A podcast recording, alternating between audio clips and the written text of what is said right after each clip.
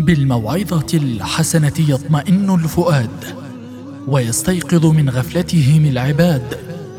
وبدروس ديننا العظيم تهدأ النفوس وتستقيم. بساتين من المواعظ والنفحات الإيمانية نقدمها لكم في برنامجكم الرمضاني طمئن فؤادك. مع فضيلة الشيخ الدكتور محمد سالم. أعوذ بالله من الشيطان الرجيم. بسم الله الرحمن الرحيم. الحمد لله رب العالمين. ونصلي ونسلم على المبعوث رحمة للعالمين. سيدنا محمد وآله وصحبه ومن والاه. مستمعي الأكارم مستمعو إذاعة الشباب أسعد الله أوقاتكم بكل خير. وتقبل الله تعالى منا ومنكم صالح الأعمال. وإننا لنسعد بلقائكم عبر هذه الموجة ضمن برنامج طمئن فؤادك. لنتحدث في هذه الحلقة في ظلال موضوع مهم هو خلق من من الأخلاق العملية السامية التي حث عليها الإسلام ورغب بها وأعظم أجرها. نتحدث في خلق الإنفاق وتقديم الصدقات. الصدقة هي إخراج المال تقربا إلى الله تعالى. والصدقة من أعظم الأبواب التي ينفق العبد ماله فيها. وهي سد منيع بين المتصدق والسوء. وهي دافعة لعظيم البلاء والشر. والصدقة تدفع ميتة السوء بإذن الله تعالى وهي عبادة عظيمة لها أثر بالغ في نفس المتصدق والمتصدق عليه بل على المجتمع كله.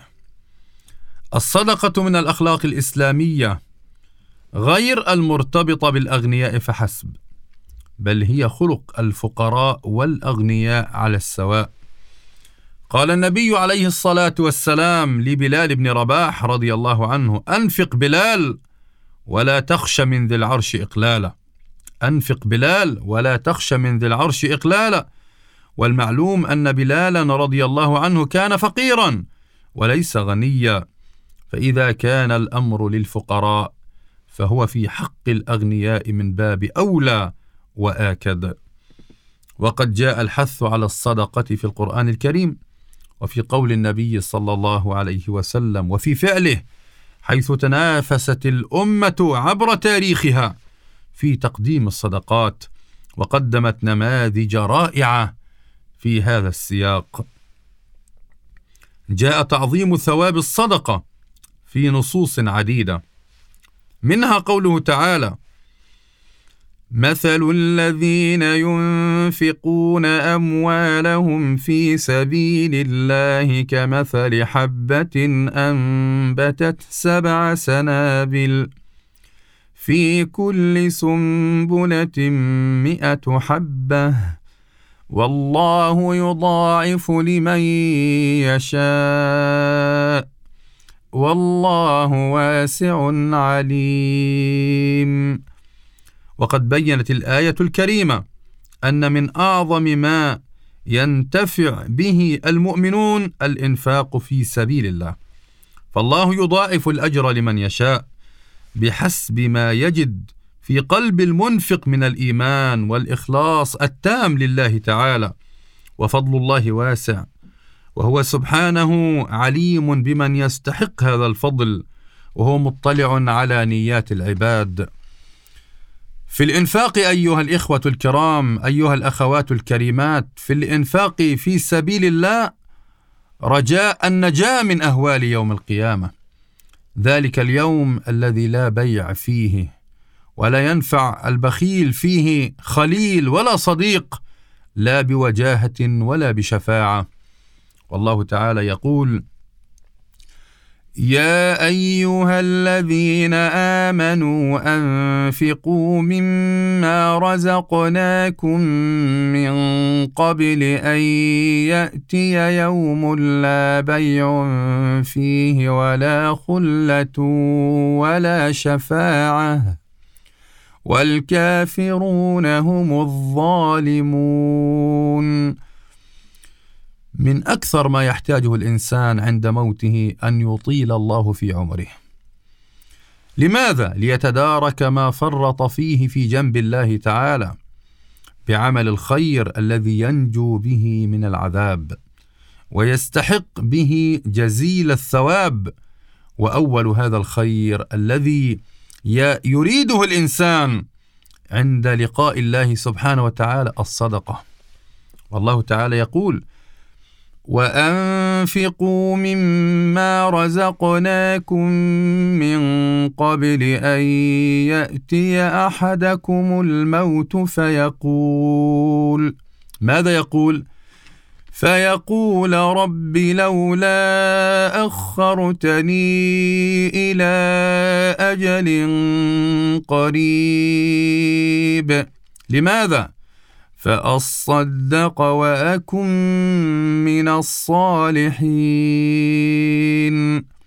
وانطلاقا إلى الفوز بهذا الثواب المضاعف العظيم. فلنتصدق. فلنتصدق ولو بشيء يسير.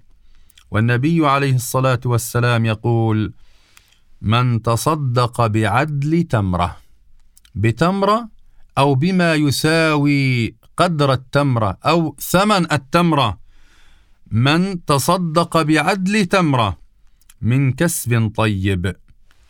ولا يقبل الله إلا الطيب. وإن الله يتقبلها بيمينه ثم يربيها لصاحبها أي ينميها ويكثرها سبحانه. ثم يربيها لصاحبه كما يربي أحدكم فلوة. كيف يهتم العربي بالفصيل من الخيل هذا الصغير الذي يحتاج إلى عناية ورعاية لله المثل الأعلى سبحانه وتعالى. ثم يربيها لصاحبه كما يربي أحدكم فلوة حتى تكون مثل الجبل.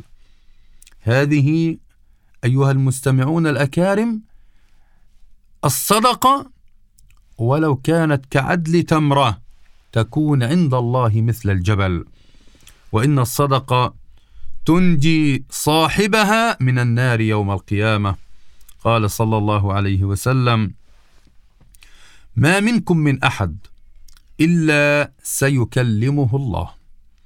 ليس بينه وبينه ترجمان. فينظر أيمن منه فلا يرى إلا ما قدم.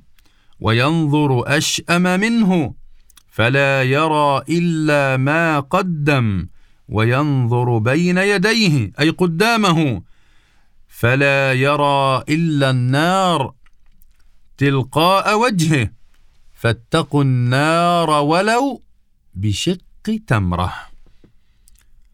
والصدقة الخالصة لوجه الله تجعل صاحبها في ظل عرش الله يوم القيامة.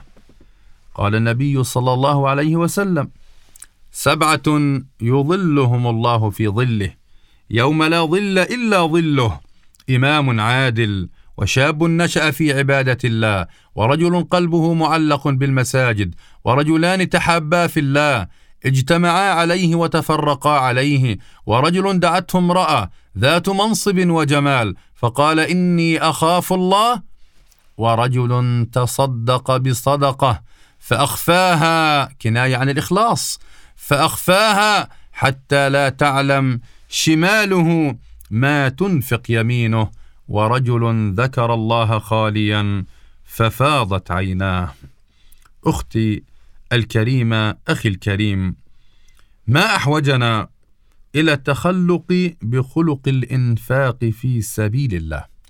ولو بالشيء اليسير أنا أعلم أحوال الناس وما نمر به من ضيق وحصار ظالم.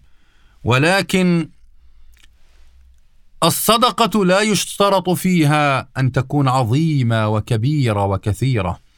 بل إنها من الأخلاق التي يجب أن نتحلى بها ولو بالشيء اليسير.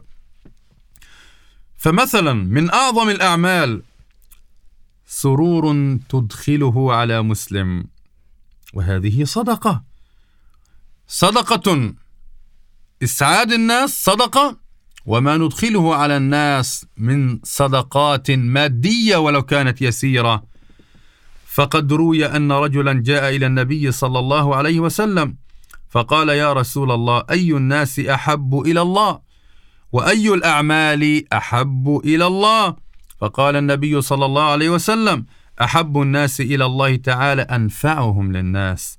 وأحب الأعمال إلى الله تعالى سرور تدخله على مسلم أو تكشف عنه كربة أو تقضي عنه دينا. أو تطرد عنه جوعا ولأن أمشي مع أخي في حاجة أحب إلي من أن أعتكف في مسجدي هذا. يعني مسجد النبي صلى الله عليه وسلم. أحب إلي من أن أعتكف في مسجدي هذا شهرا. الله الله في أجر الصدقات. الله الله في أجر الإنفاق. في سبيل الله سبحانه وتعالى ولو بالشيء اليسير. قال صلى الله عليه وسلم لا تحقرن من المعروف شيئا ولو أن تلقى أخاك بوجه طلق.